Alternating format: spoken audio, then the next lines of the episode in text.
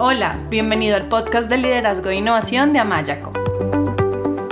Creemos en la capacidad de las personas para mejorar su entorno y las ayudamos a lograrlo. Por eso, hemos creado un podcast diseñado para brindarte herramientas que te ayuden a crecer, desarrollar tu talento y a lograr los resultados que buscas en tu vida y tu trabajo. Aprovecha los momentos en que haces ejercicio, cocinas o que estás movilizándote de un lugar a otro para escucharnos desde tu teléfono y aprender cosas nuevas que te enriquezcan. Nos encanta que nos acompañes hoy.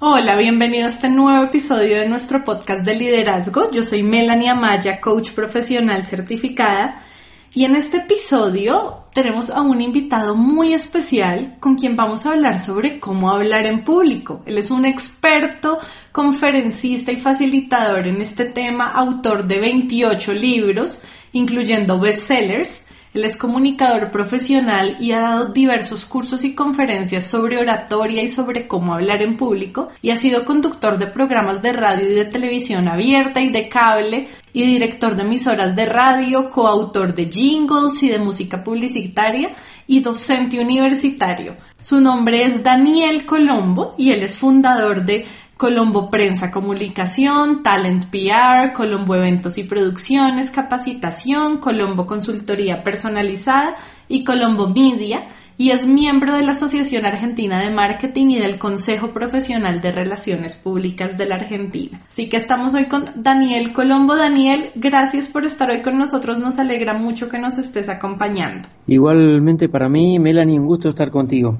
Bueno, Daniel, ¿qué tal si comienzas contándonos un poco sobre ti, eh, que nos cuentes dónde estás y cómo, cómo es que llegaste a interesarte y a desarrollar cursos y libros sobre todo este tema de cómo hablar en público? Bueno, eh, nací en un pequeño pueblo del interior de Argentina, unos 400 kilómetros al sur de Buenos Aires, que es la ciudad donde tengo mi base operativa y donde vivo regularmente, ah, por más que vivo viajando mucho tiempo, ¿verdad?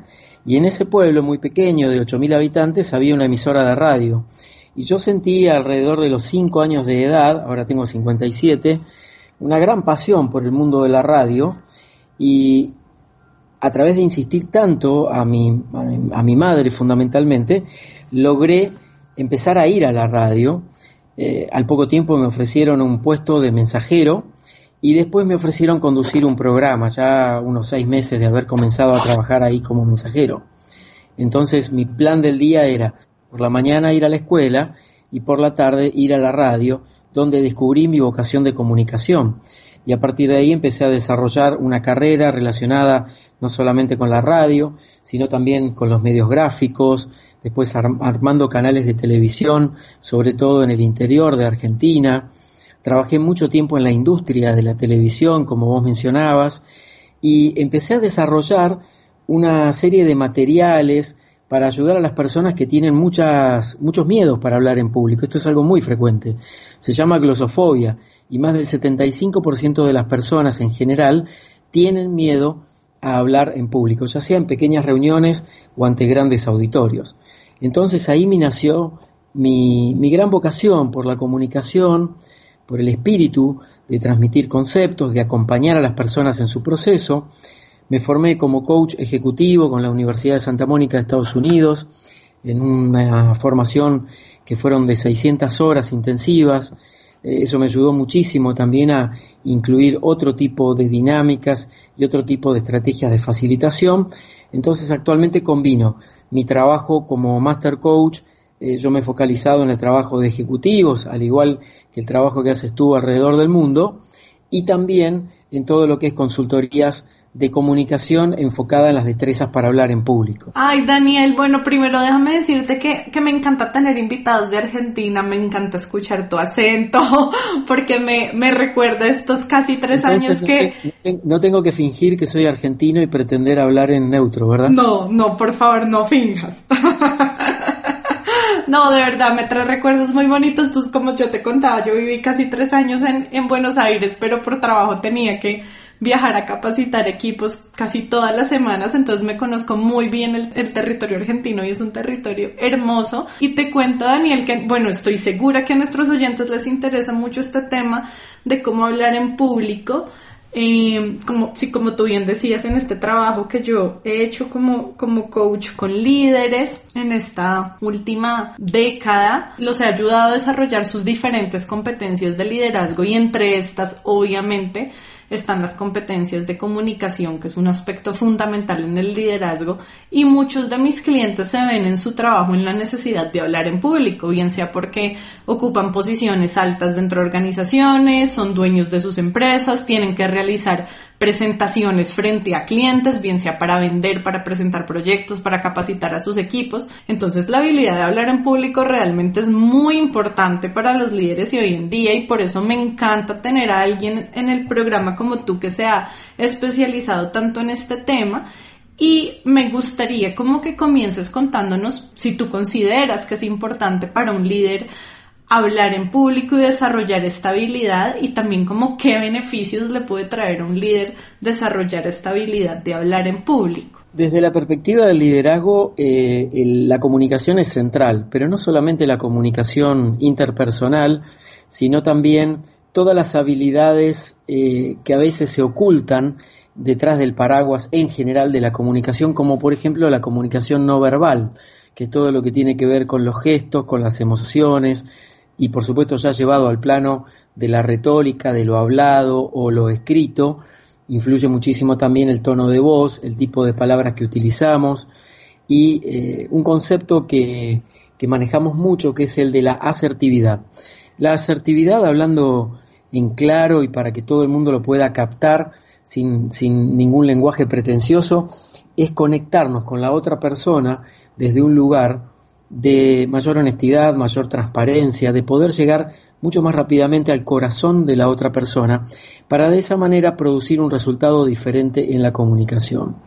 ¿Por qué los líderes a veces son muy buenos conduciendo personas, liderando empresas, obteniendo resultados, pero tal vez tienen un déficit en cuanto a su forma de comunicación? Primero, es porque en general se antepone un juicio de valor en el momento de querer comunicar hacia las otras personas.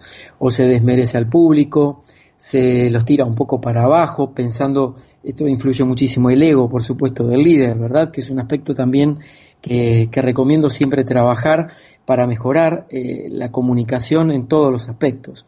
El ego influye, también el miedo a comunicar. A veces entreno voceros eh, para hablar ante los medios de comunicación y esta es una disciplina completamente diferente de lo que es la oratoria, ¿verdad? Porque en los medios de comunicación estamos enfocados más en transmitir determinados mensajes claves, a salir del paso de situaciones de crisis, a afrontar distintos escenarios imprevistos que inevitablemente se van a presentar y todo esto haciendo un proceso de enaltecimiento de la marca que estoy representando en ese momento. A mí me toca entrenar en América Latina a grandes líderes, líderes del mundo de lo público, de la política, incluso he atendido a algunos presidentes de Estado de América Latina, algunas figuras realmente muy conocidas, también figuras públicas muy resonantes del ámbito de la música, del deporte, y todos tienen eh, un, un aspecto en común. Tienen miedo a comunicar demasiado porque están muy eh, temerosos de lo que pueda suceder con la respuesta a partir de lo que ellos comunican. Eh, y los departamentos de comunicaciones de las compañías, que generalmente acompañan a los líderes en estos procesos, también están muy influenciados por los departamentos de legales. Entonces nadie quiere meter la pata, como decimos habitualmente, y cometer muchos errores en este aspecto porque puede tener implicancias legales. Sin embargo, los mejores líderes, los líderes carismáticos, los líderes más cercanos con su gente, dentro de los cuales podemos identificar a, los líderes conscientes, digamos, ese líder que, deja brillar a los demás, que los acompaña, los enaltece y, y los inspira todo el tiempo, el don de la comunicación es estratégico. La persona puede ser muy buena en sus destrezas, pero si sus habilidades blandas fallan, y esta es una de las habilidades blandas más requeridas, sobre todo en la última década, realmente eh, va a ser muy difícil que pueda llevar adelante su, su proyecto corporativo o en una organización de cualquier tipo, ya que la comunicación es transversal a toda la organización. Es increíble, Melanie, la cantidad de organizaciones que utilizan a la comunicación como una excusa, por ejemplo, para generar acciones de relaciones públicas o simplemente para comunicar sus noticias o para no comunicar. El comunicar o el no comunicar dice mucho de la organización, cualquiera de los dos extremos. Por eso que es muy importante que los líderes se entrenen en estas herramientas blandas y descubran su propio estilo de comunicación. Y aquí aparece el otro miedo que tienen los líderes, respondiendo tu pregunta específicamente, y es que piensan que tienen que tener un formato en particular para comunicar. Y lo que yo trabajo es un modelo de oratoria, de neurooratoria o de oratoria consciente, donde lo que busco es que descubran su propio perfil de comunicador, su propio perfil de orador ante el público. Y a partir de ahí, lo que hacemos es incorporar, integrar algunas herramientas de tipo técnico, como por ejemplo para la estructura del discurso, de lo que se quiera decir, de los mensajes claves, del efecto para lograr en el auditorio, ya sea en una entrevista grabada, en un podcast como este, o frente a pequeños o grandes auditorios, o incluso en reuniones de equipo. ¿sí? Y es increíble cómo los líderes se van transformando y van mejorando a partir de la práctica cotidiana y de reconocerse en esa habilidad que ellos ya tenían, pero tal vez la tenían o dormida o escondida por el miedo.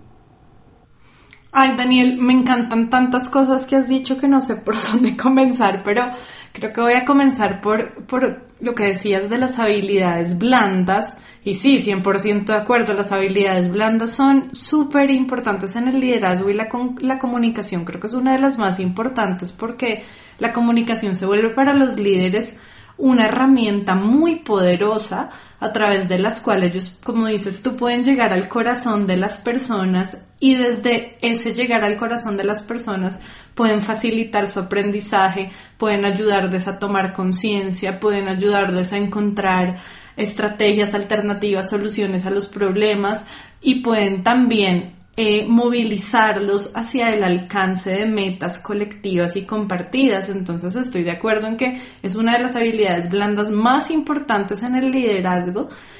También quiero retomar lo que dijiste del ego. Me encanta que traigas el ego a esta conversación porque Muchas veces cuando sentimos miedo de hablar en público, ese miedo viene del ego. El ego es el que tiene miedo de quedar mal, el ego es el que se siente inseguro, el ego es el que se siente superior o inferior. Entonces me, encanta que hayas mencionado al ego y eso me hace pensar también en que si bien existen técnicas y estrategias que no solo en la comunicación y en el hablar en público, sino en general en el liderazgo, contribuyen a que seamos más efectivos, a que tengamos un mejor impacto en nuestro entorno y en los demás. De todas formas, el trabajo con el ser para que se dé como ese liderazgo consciente y esa comunicación consciente de la que tú hablas, el trabajo con el ser es, es fundamental porque lo que nosotros eh, comunicamos es un reflejo también de lo que está pasando dentro de nosotros. Entonces me encantó que, que trajeras a colación ese, esa reflexión sobre el ego y tu nombre, has hablado mucho sobre, has hablado mucho sobre los miedos, obvio el miedo a hablar en público y de hecho retomo algo que dijiste al comienzo y fue que eh, al menos un 75% de las personas padecen de miedo a hablar en público. Entonces, ¿qué tal si antes de hablar sobre cómo vencer el miedo a hablar en público, comienzas definiendo qué es la glosofobia o miedo a hablar en público y cuáles son esas fantasías frecuentes en la mente de las personas que producen ese miedo a hablar en público? La glosofobia es una afección disfuncional que, sienten aproximadamente el 75% de las personas, por la cual sienten que van a pasar vergüenza, se van a sentir intimidados, que al público no les va a interesar lo que ellos tienen para decir, y en general tiene su origen en la primera infancia, entre que nacemos y los 5 o 6 años, que es el momento donde vamos conformando nuestra primera parte de la representación que tenemos del mundo, cómo nos imaginamos en nuestro rol social, cuando empezamos a interactuar con otros y demás. probablemente muchos de los que están escuchando han tenido la experiencia eh, en la escuela o en el jardín de infantes de tener que actuar en, algún acto escolar y, no la hemos pasado bien. Muchos otros sí, pero tal vez había algo de timidez o te sentías un poco eh, obligado a esa situación o te aburrían los ensayos porque no tenían tanto que ver con lo lúdico, con el juego. Y esos pequeños recuerdos traumáticos de infancia, en muchos casos, se transforman de adultos en un bloqueo que les impide a muchísimas personas hablar en público. El principal miedo que sienten las personas es el miedo al ridículo. Es el miedo a que los demás se mofen de uno o le hagan bromas o lo graben y hoy tenemos la maravillosa posibilidad de las redes sociales y de Internet donde los contenidos quedan prácticamente para siempre.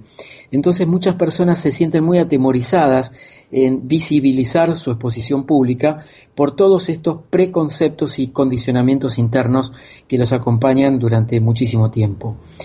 ¿Qué hace una persona, en general los adultos más que nada, cuando tienen miedo para hablar en público? Lo primero que quieren es tranquilizarse. Y en vez de buscar otras alternativas de las que vamos a hablar en un momento, eligen ir, por ejemplo, a un médico, un psiquiatra particularmente, para pedirle algún relajante o algún ansiolítico para bajar ese nivel de ansiedad. Y es justamente lo que no recomiendo hacer. ¿Por qué? Porque en cualquier situación de oratoria, de afrontar al público, al equipo, cuando tenemos que inspirar a, a, nuestros colaboradores y acompañar incluso situaciones de crisis, necesitamos estar muy conscientes y muy presentes y lo que hacen los ansiolíticos es cambiar de alguna manera el estado de conciencia.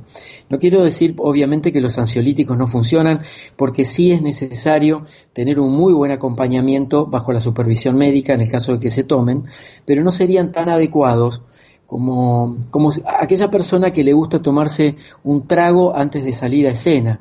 Eso tampoco está muy bueno porque vas a perder de vista la conciencia plena que necesitas tener en ese acto de comunicación en el que lo que vas a buscar es conectar mejor con las demás personas.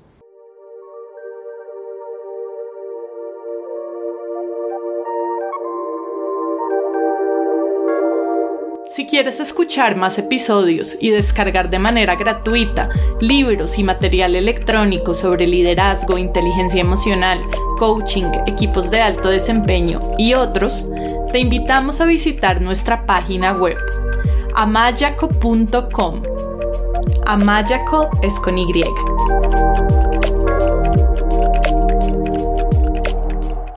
Entonces, ¿qué podemos hacer para para poder atravesar estos miedos. Y cómo, y cómo se manifiestan. Lo primero es decir que hay gente que no duerme por semanas enteras cuando tiene que presentar en público, y esto pasa en todas las organizaciones. Cuando un líder de equipo tiene que presentar resultados a su, a su reporte directo dentro de una organización, hay mucha gente que se siente muy mal al tener que hacerlo, o preferiría delegar la tarea, o sienten malestares estomacales, contracturas, sudoración profunda, eh, obviamente insomnio, como acababa de comentar, gente que de pronto tuve un caso de, de un líder de 4.000 personas, tenía cargo de 4.000 personas aquí en Argentina, en el negocio de las telecomunicaciones, y no tenía ningún problema para hablar con su grupo chico, que eran tres personas, ¿sí? Pero cada vez que tenía que afrontar la situación, por ejemplo, de dar una charla en una universidad, así sea para estudiantes del primer nivel, de, alguna carrera, él empezaba a tartamudear y no era tartamudo, pero era su manifestación de la glosofobia. Entonces la gente realmente eh, que padece glosofobia la pasa muy mal, no sabe cómo salir, le parece que eso es para siempre, que no van a poder atravesar ese tipo de situaciones. Y lo que siempre recomiendo es disponerse a aceptar que pueden ser muy buenos comunicadores, que esa habilidad es innata en prácticamente todos los seres humanos y que solamente hay que hacer un clic interno para activar ese potencial de comunicador que todos tenemos. Por supuesto que hay que practicar, hay metodologías, hay algunas prácticas obviamente para controlar los nervios, la tensión, la ansiedad, pero sobre todo el tener el conocimiento del tema que vas a hablar, el conocimiento sobre cómo estructurar tu presentación. y el convencimiento de que vas a poder tocar el corazón de las personas, que los vas a poder inspirar, que vas a poder utilizar, no sé, la técnica del storytelling, por ejemplo, para relatar lo cotidiano de maneras diferentes, ya les abre la posibilidad de conectarse con un universo de, de posibilidades como oradores completamente diferente. Ay, Daniel, me encanta lo que estás diciendo porque me recuerda cuando hablas de ese, de hacer ese clic interno y de ese convencimiento interno de, tener esa capacidad de comunicarnos, eso me hace pensar en, la primera vez que tuve, tuve que hablar frente a un público grande, esto fue hace unos 11 años, y en ese momento la vicepresidente de laboratorios Bayer, que es la multinacional farmacéutica, me había contratado para dar una conferencia a un grupo de unas casi 500 personas y aunque yo tenía experiencia hablando en público, realizando talleres y capacitaciones con equipos, nunca había tenido que dar una charla para un grupo de ese tamaño. Y recuerdo, Daniel, que unas horas antes de la charla yo estaba realmente muy nerviosa, muy nerviosa, tenía miedo, no tenía ganas de ir a dar esa conferencia y lo que me ayudó a calmar los nervios fue ponerme a meditar y a orar y conectarme con un pensamiento, con un pensamiento que me ayudara a sentir confianza. Y ese pensamiento, eso que, me dije a mí misma, eh, fue si la vida o si Dios me dio la oportunidad de realizar esta charla, es porque yo soy la persona indicada para hacerlo. Y eso me permitió hacer como ese, como ese clic y como eh, conectarme con esa capacidad de, pues yo puedo hacerlo porque la vida me dio la oportunidad y la vida me puso a mí, no a ninguna otra persona hacer esto, como conectarme con ese pensamiento me ayuda a tranquilizarme, a confiar, pues porque era un pensamiento en el cual realmente creía, primero que todo creía que eso era verdad y dos, me conectaba como con mi ser espiritual y con mi propósito en la vida de ayudar a otros a crecer. Entonces, en general, cuando, cuando tengo el desafío de hablar frente a un nuevo grupo de líderes, frente a un nuevo equipo, y percibo que me siento nerviosa, siento que hay como dos estrategias distintas que me funcionan y una es esta, el conectarme con pensamientos en los que creo y pensamientos que me empoderan y me da confianza, como pues el ejemplo que acabo de dar de la conferencia con Bayer.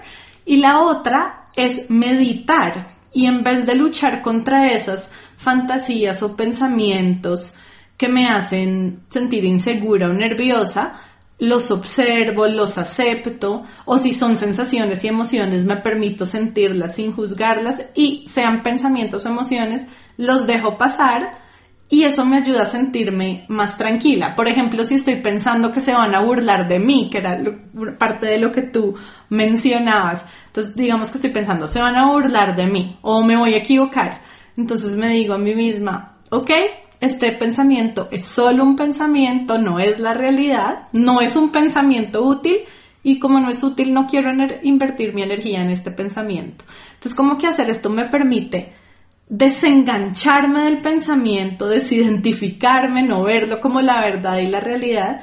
Y cuando me dejo de identificar con este pensamiento o fantasía y lo veo como lo que es, solo un pensamiento, entonces pierde su poder sobre mí. O si estoy sintiendo ansiedad y siento, por ejemplo, el corazón se me pone rápido, las manos me sudan o me tiemblan, lo que hago es como respirar profundo y dejar toda mi atención en sentir estas sensaciones corporales, como se hace en la meditación, y el hecho de permitirme sentirlas y aceptarlas también me ayuda a conectarme con un lugar de, tranquilidad y hasta también como de darme cuenta que es natural sentir, sentirse así y verlo como algo normal en vez de como oh, Dios me está pasando algo terrible y darme cuenta que lo puedo sentir y que no me va a pasar nada malo sintiéndolo y eso hace que la misma como ansiedad o nervios se bajen. Entonces esas son las estrategias que yo uso como coach porque eso es una parte importante del coaching, aprender a relacionarnos con nuestra mente y emociones de una forma efectiva para producir pues los resultados que, de, que deseamos, pero también las uso como meditadora. Llevo 14 años meditando y la meditación es algo que ha cambiado muchísimo mi vida. Y como tú eres un experto en el tema de la oratoria, me gustaría que compartas con nuestros oyentes qué técnicas o qué formas eh, consideras que son útiles para vencer el miedo a hablar en público? Bueno, muy interesante lo que estás comentando. Yo adhiero 100%, a, a estos recursos que a vos te sirven y también eh, necesitamos poner en un plano de realidad qué le pasa a las personas que no meditan, que su misma ansiedad o el ritmo de trabajo a veces no les permite tener estos espacios para, para reflexionar y para conectarse, y de pronto tienen una situación de oratoria, de hablar en público, una reunión empresarial o en las cámaras empresarias, eh, o tienen que ir a dar una charla a la universidad. ¿Qué pasa con las personas cuando no tienen tiempo para sentarse a meditar, sentarse a respirar y demás? Un primer recurso que, es muy importante que la gente capte es que todas las presentaciones y todas las instancias de oratoria se preparan y se ensayan. Cuando digo se preparan y se ensayan, no es que te vas a convertir en un actor representando un rol, pero sí es muy importante conceptualizar desde la preparación toda tu presentación. Y para esto, por supuesto, hay técnicas. Al tener más información, al ensayar, al repetir, al poder grabarte incluso eh, tú mismo con tu móvil o con tu computador, poder verte y demás, ya vas adquiriendo una autoconfianza que es muy importante.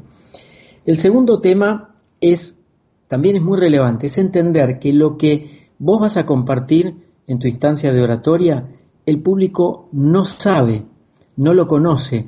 Puede que tengan un título, un tema transversal, si integras un panel donde estás opinando, que sepan de qué se trata el panel, pero lo que no conocen es el enfoque que vos le vas a dar a tu discurso, la forma de impactar a las personas. Cuando a veces entreno oradores para las charlas TED, eh, eso es muy importante, porque seguramente las personas han visto las charlas TED y independientemente que el tema sea muy interesante o menos interesante, hay un formato TED, el formato en sí es muy atractivo, ¿verdad? Pero hay un formato TED que hace que las personas, el público, conecten más con la historia de la persona que está parada al frente y se haga las mismas preguntas y se empiece a dar consejos el público a sí mismo. Un orador TED nunca te da consejos y esto también es algo muy interesante como una de las herramientas de la oratoria, ¿verdad? Está muy bueno el tema de inspirar para que la respuesta la busque el mismo público y se produzca ahí un resultado a partir de un círculo virtuoso. Entonces estábamos hablando del tema de la preparación y en la preparación no es solamente la preparación mental, física, espiritual para afrontar la situación de oratoria, sino también, obviamente, el conocimiento técnico del tema. El formato de la presentación es muy importante. El conocer el lugar donde se va a desarrollar la conferencia, la charla, la presentación es esencial. El llegar con por lo menos media hora, una hora antes al lugar es estratégico. ¿Por qué? Porque muchos de estos miedos que siente la gente y que necesita vencerlos para hablar en público, nacen del desconocimiento, del desconocimiento de cómo se habla en público, cómo responder las preguntas un poco insidiosas que puedan hacer las personas, cómo manejar la energía del público, que es algo que hacemos los que damos conferencias muy frecuentemente, cómo poder entrar en los mundos representacionales de esa masa de gente que no he tenido la oportunidad de conocerlos uno a uno. Una cosa es estar dando una capacitación para un equipo interno de mi compañía o bajarle un mensaje a mi línea del directorio con los que comparto todo el día de trabajo, pero otro es afrontar una situación con un público completamente desconocido. Es lo mismo que sucede cuando tengo que hablar en los medios de comunicación. No puedo medir de antemano el impacto que van a tener mis palabras. Entonces, ahí aparece el sentido de anticipación en la preparación. Muchísima gente es muy descuidada en esto y yo quisiera dar este tip muy enfáticamente para ayudarlos a superar el miedo a hablar en público. La única forma de superar el miedo a hablar en público es preparar las presentaciones y practicar. ¿Cuánto tiempo antes hay que preparar las presentaciones? Todo el máximo de tiempo antes que lo puedas hacer. Mucha gente llega la noche anterior a preparar la presentación y llega cinco minutos antes al salón donde tiene que dar su conferencia. Y ahí se van a poner más nerviosos. ¿Por qué? Porque llegan cansados, no van a estar en la mejor eh, condición física y mental y espiritual para poder conectarse con el público y además no van a poder probar la técnica que necesitan para sus proyecciones, para el sonido, no se van a poder dar el tiempo de conocer al público cuando va entrando al salón. Entonces son todos aspectos esenciales para ir ganando autoconfianza eh, como para prepararte para ser un orador profesional. Por supuesto que si quisieras ser un conferencista profesional o si por tu actividad realmente querés dar muchas charlas o talleres o seminarios y cuanto mayor cantidad de gente, más complejidad tiene la preparación que tenés que hacer. Eh, las técnicas son otras, lo que estamos hablando son algunos recursos bastante básicos y transversales para todo tipo de personas. Ay, y me encantan esos recursos, esos tips que nos has dado y, el, y el, sobre todo como la importancia de hacerse consciente que la preparación es importante, que practicar la presentación es importante, llegar a tiempo al espacio también. Me encantan todos estos recursos y, y veo que estos recursos tienen que ver precisamente con la preparación antes de la presentación. Si pensamos ahora ya más en el momento de la presentación, qué otros trucos o trips, tips o estrategias podemos utilizar en el momento de ya estar frente al público. Por ejemplo, si pensamos en, el manejo del tiempo, en el tipo de lenguaje que eh, utilizamos, en el manejo del auditorio para lograr esa conexión al corazón de las personas del que hablábamos antes o otros que tú consideres que sean importantes. Lo primero a tener en cuenta es que necesitamos saber quién es el público que vino y por qué vino. Por ejemplo, no es lo mismo tener a 500 personas de una misma empresa que vinieron obligadas a escuchar mi conferencia o mi charla a tener un público que se convocó espontáneamente. La actitud es completamente diferente. Por eso que es muy importante dentro de las organizaciones, si alguno de quienes nos escuchan están a cargo de, de, la organización de este tipo de eventos o de la contratación de oradores, es muy estratégico el nivel de la comunicación del evento en sí porque eso ayuda muchísimo al orador. De hecho, yo doy aproximadamente unas 60, 70 conferencias por año en distintos países sobre distintos temas. Me enfoco mucho en temas de liderazgo, de motivación, doy muchas conferencias motivacionales y siempre me esfuerzo mucho en tener una posibilidad de aprobar o al menos poder participar en la elaboración de los textos de comunicación interna del evento, porque solamente el orador sabe el efecto que quiere conseguir. Entonces, desde ese lugar es muy importante establecer, por un lado, un lenguaje comunicacional para la conferencia, que va a ser transversal, desde los tres momentos clave que tiene toda presentación, que son un inicio, un nudo o un final, al igual que en una serie de televisión o de una película, esas o de una novela eh, de, de ficción, todos estos momentos de una presentación, todo gira en justificar cada uno de esos momentos. Y te diría que el objetivo central del acto de oratoria en sí es el final justificado, cómo llego al final en un creyendo para ir llevando las emociones de las personas, el tema que voy presentando, obviamente. Claro que hay temas que son mucho más blandos, más gratos, y temas que son mucho más duros, más rígidos, pero aún en estos últimos existe la posibilidad de contactar con los tres sistemas representacionales de las personas según postula la programación neurolingüística.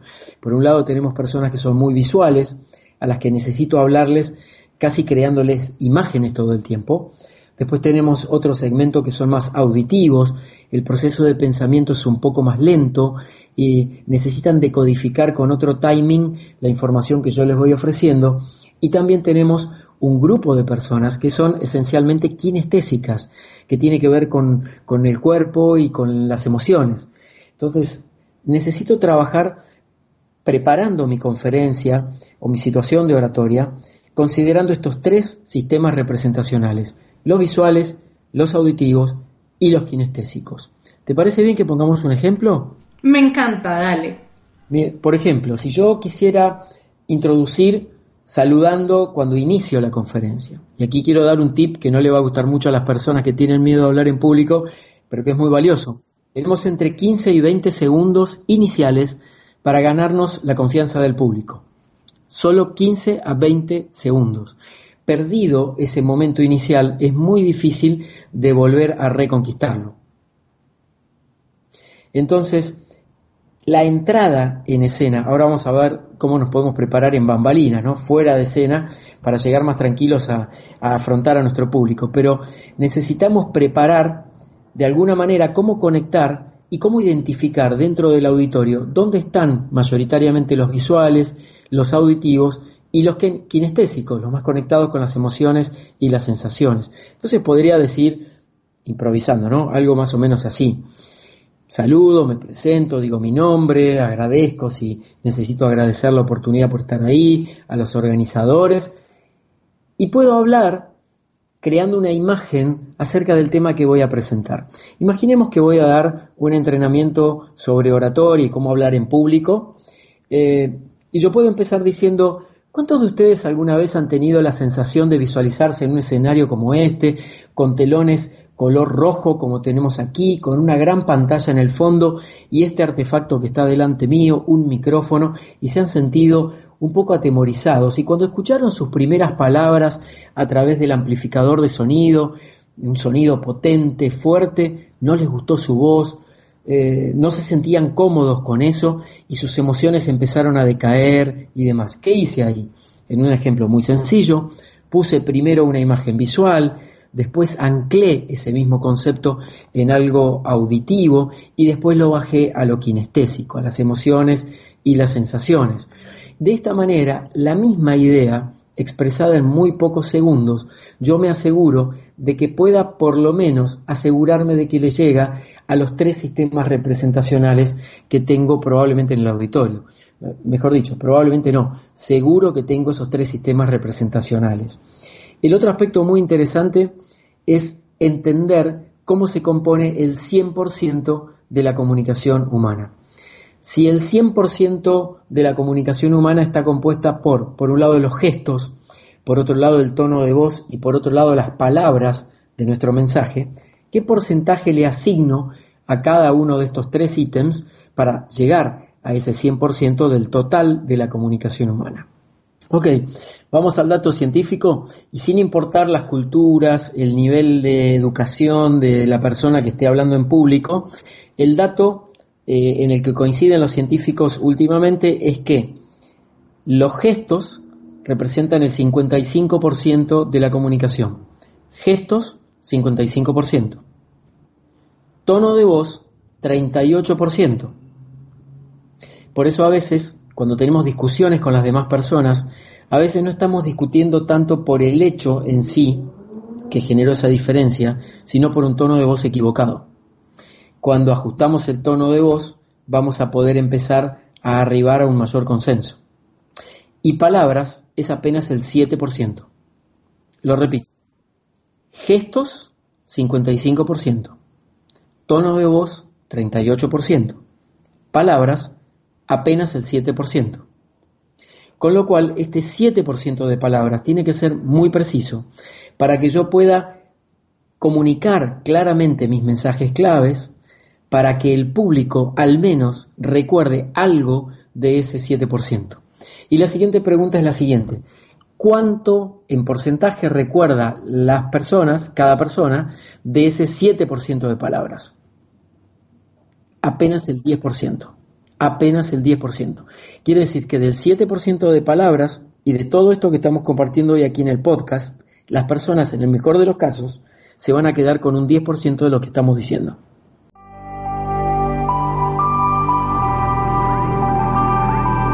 Si deseas mejorar tu liderazgo, te invitamos a que visites amayaco.com y te unas a nuestro curso gratuito de desarrollo del liderazgo.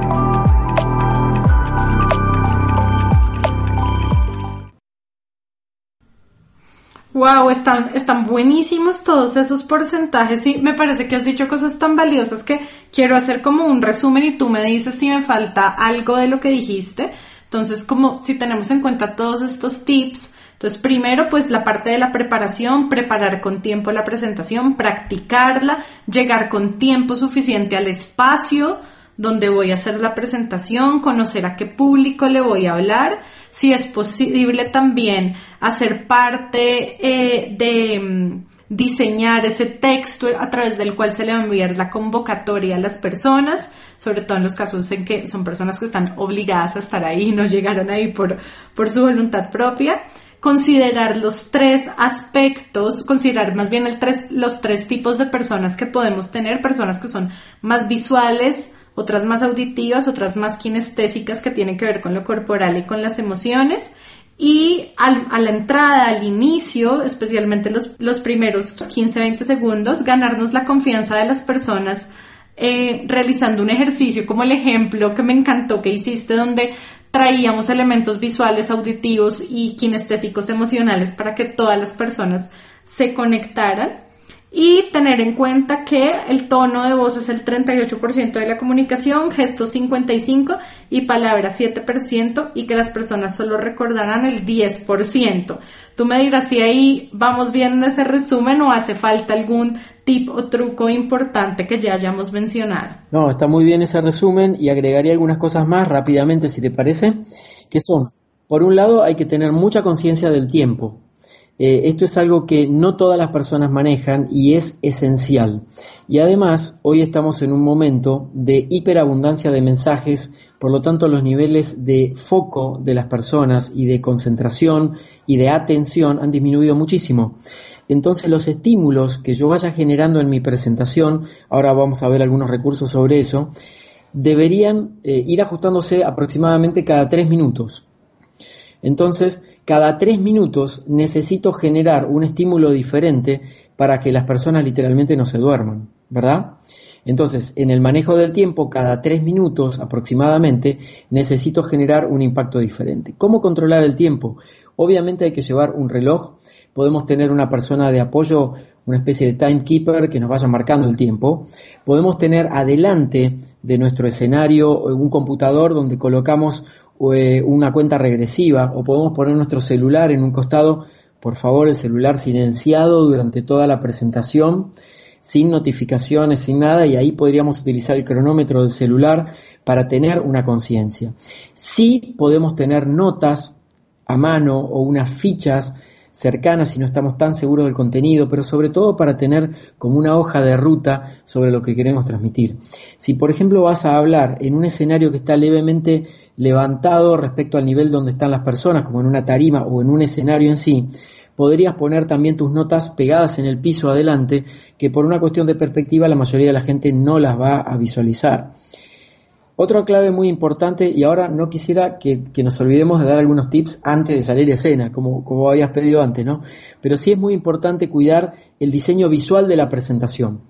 Hoy estamos tendiendo a pasar a un formato donde no pongamos tanto texto en las presentaciones, excepto cuando estamos dando capacitaciones sobre algunos temas que sí lo ameritan.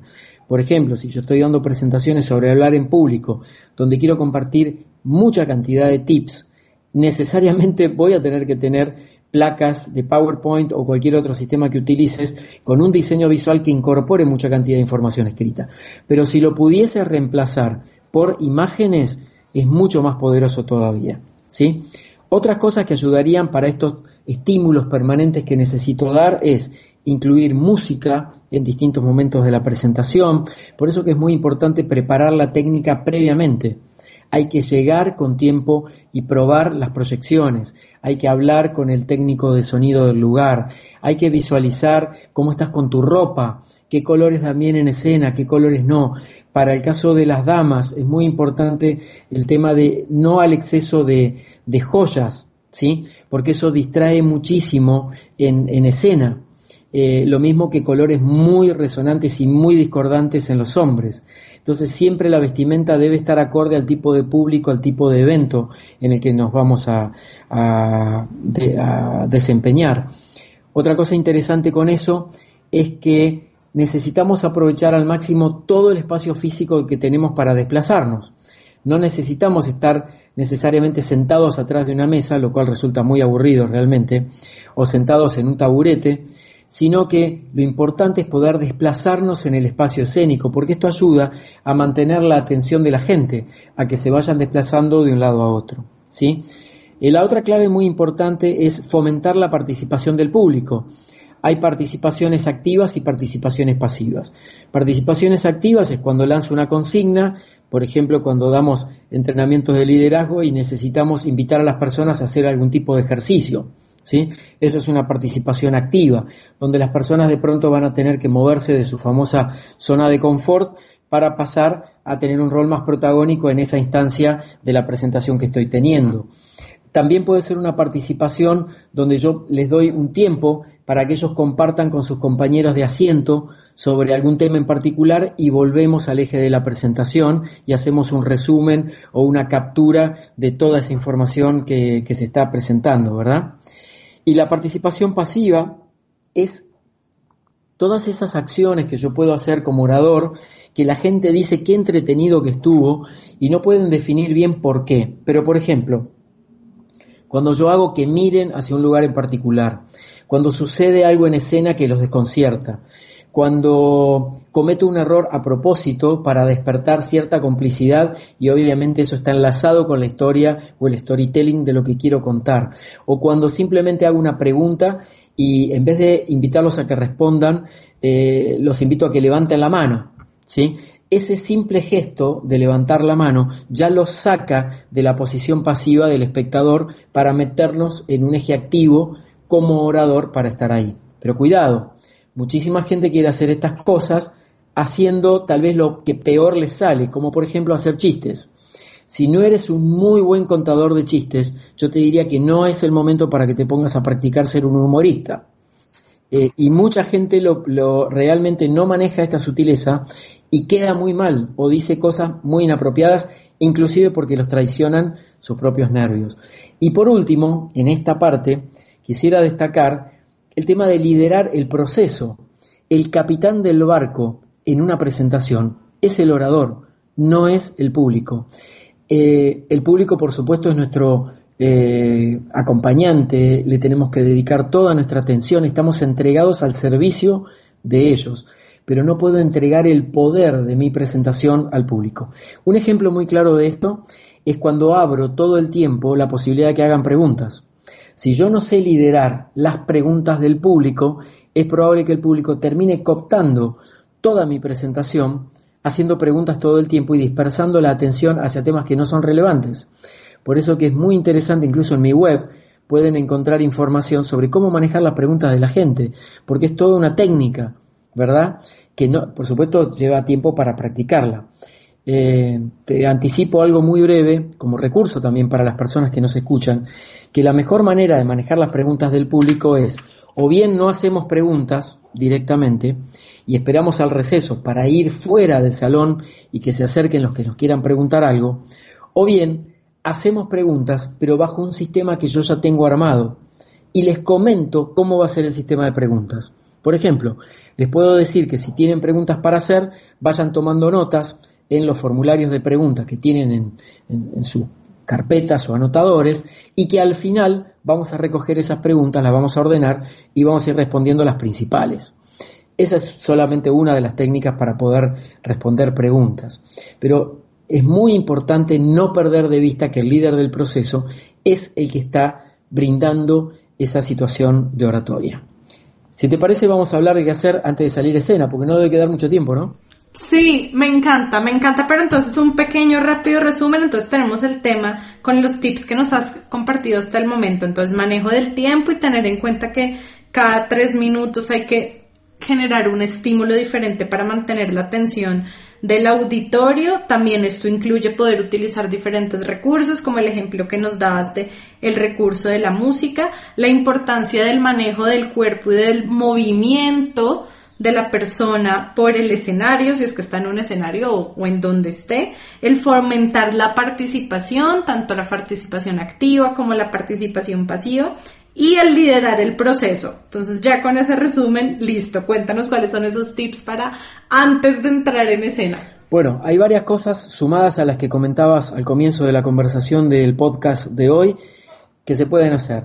Primero, obviamente, necesitas llegar un, con tiempo al salón y esto lo quiero enfatizar porque la mayoría de la gente piensa que es un tema menor, no es menor. Vas a adquirir muchísima autoconfianza y tranquilidad si llegas por lo menos media hora, una hora antes sería ideal. Es preferible que estés ahí descansando a estar, digamos, como decimos en Argentina, con la lengua afuera, llegando corriendo para dar tu presentación. Eh, es importante tomarse un tiempo a solas antes de salir a escena. Aunque parezca ridículo, yo le recomiendo a las personas que vayan, por ejemplo, a los sanitarios del lugar, se encierren en ese lugar completamente a solas, silencien ya su celular, eh, se aparten de la gente que lo ha acompañado, estén solos y se dediquen por lo menos dos minutos simplemente a respirar. ¿Cómo vamos a respirar? Tomando eh, aire por la nariz, soltando muy suavemente por la boca.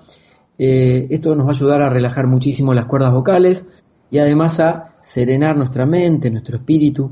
Y podemos tener también ahí la herramienta de la visualización creativa, que es muy poderosa bueno, os comentaba que la practicás, así que sabés de qué estoy hablando, donde me puedo visualizar en esa situación de oratoria con todo detalle.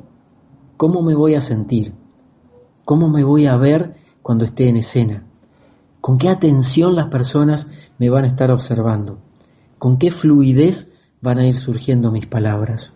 Y todo eso lo voy incorporando internamente en un nivel emocional para después poder trasladarlo en la realidad a la experiencia de oratoria. Otro tip muy importante es hidratar las cuerdas vocales lo suficiente antes de hablar en público. Cuanto más nervioso estoy, más sequedad voy a tener en la garganta. Entonces, no tomar café es recomendable antes de hablar en público. Podría tomar un té con miel en todo caso. No tomar obviamente bebidas alcohólicas ni bebidas cola no comer chocolate porque empasta la voz, ¿sí? Si voy a trabajar muy cerca de las personas, y aunque parezca un tip bastante eh, de perogrullo, necesito tener muy buen aliento y por supuesto todos los aspectos de mi aseo personal son fundamentales para conformar una experiencia completa con las personas. Necesito asegurarme también cómo me van a presentar, si va a haber un presentador, si va a haber un locutor, si alguien me va a dar la bienvenida y sobre todo si esta persona tiene mi información correcta. Mi información correcta es mi nombre, mi apellido, mi currículum o lo que yo quiero que se destaque de mi currículum en esa situación en particular, cómo se pronuncia mi apellido, si tengo un apellido un poco raro, un poco o poco frecuente y todo eso son elementos que a mí me van a dar muchísima tranquilidad a la hora de afrontar al público. Por lo demás es importante saber qué tipo de gente vino, con qué expectativa están, a qué hora me toca hablar, por ejemplo, si te toca hablar a primera hora de la mañana o después del almuerzo, son los dos peores horarios para poder dar una conferencia, porque necesitamos movilizar a las personas cuando realmente seguramente van a tener ganas de estar en otro lado, ¿sí? Inclusive el proceso de la digestión es muy pesado para poder remontarlo desde el punto de vista del orador. Entonces siempre ahí recomiendo hacer cosas que movilicen a las personas. Por ejemplo, en conferencias que doy, que me toca hablar exactamente después del almuerzo, siempre busco que se abran las puertas 15 minutos antes del horario convenido y combino con el musicalizador o con el sonidista del lugar en poner música alegre, música up tempo, digamos, para que la gente eh, realmente eh, levante su energía y se sienta un poco más motivada para escuchar esa parte de la presentación.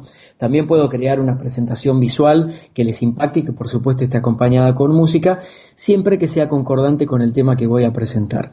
Como vemos, hay varias cosas que podemos hacer eh, para, para sentirnos más cómodos antes de hablar en público. Y un truco muy importante que en general no se enseña en los cursos de oratoria es que por favor no estrenes ropa el día que vas a hablar en público.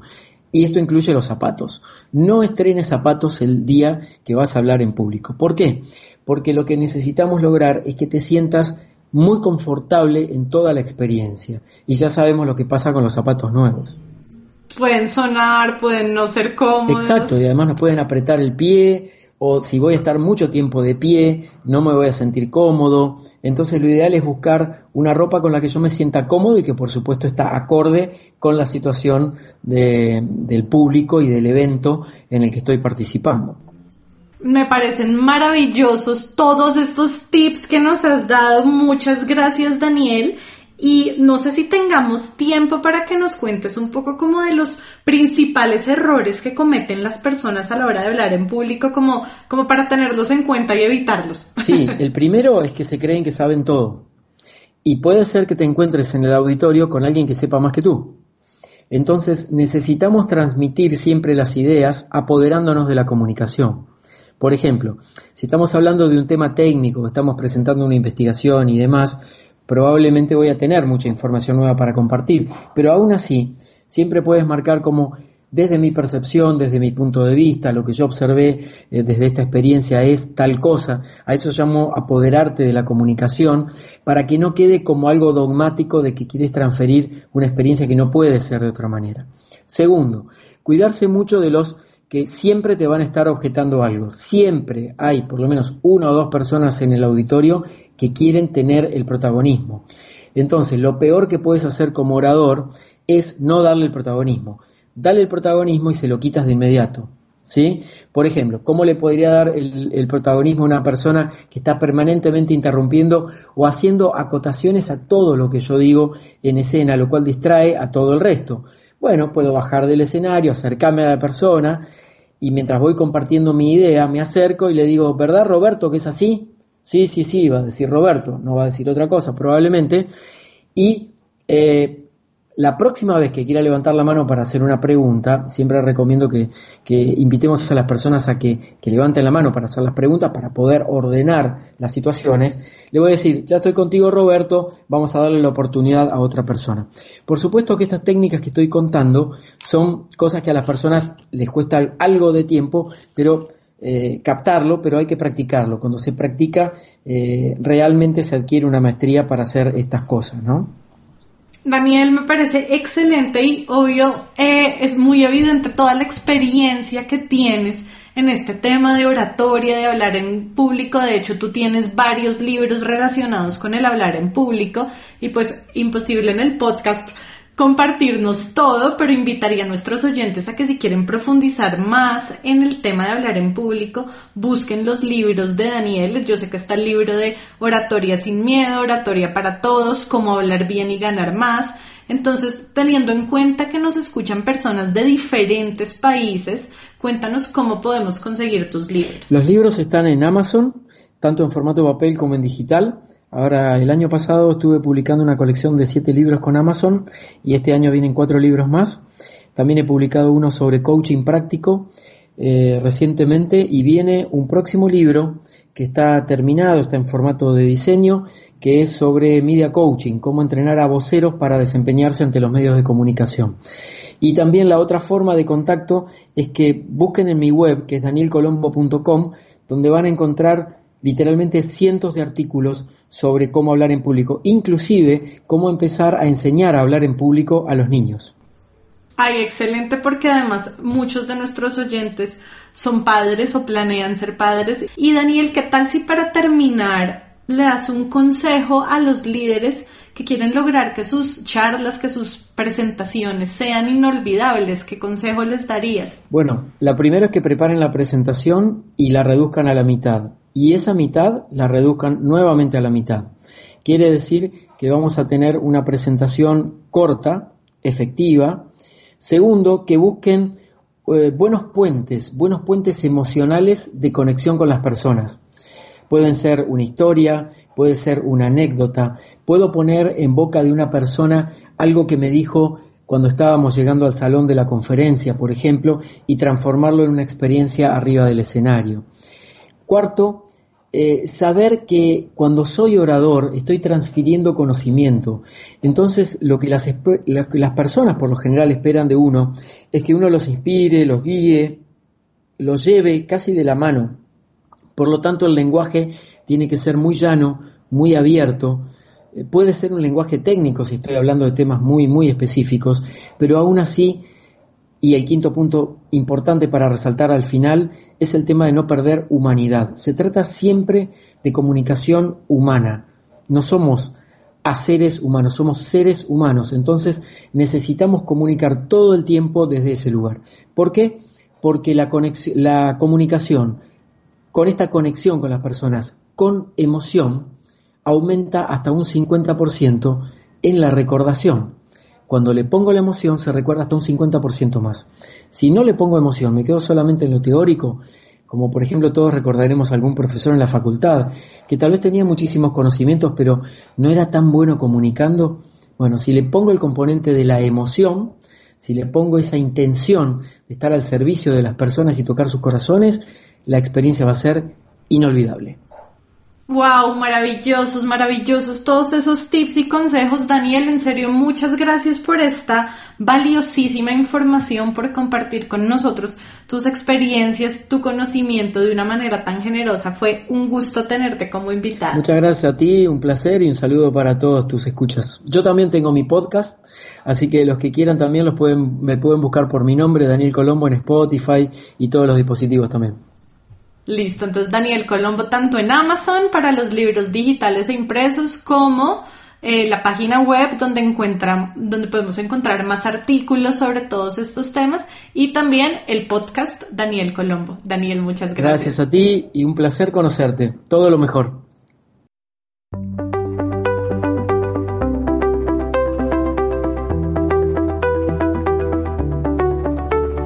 Gracias por acompañarnos en el episodio de hoy. Esperamos que te haya gustado.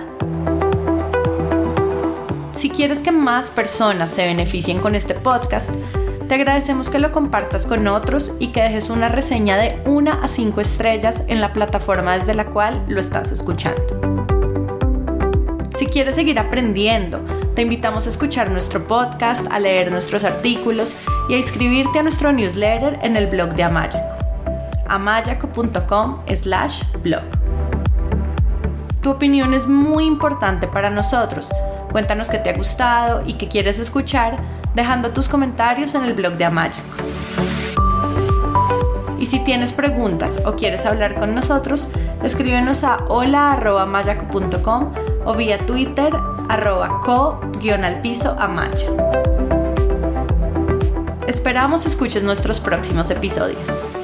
Chao y hasta la próxima.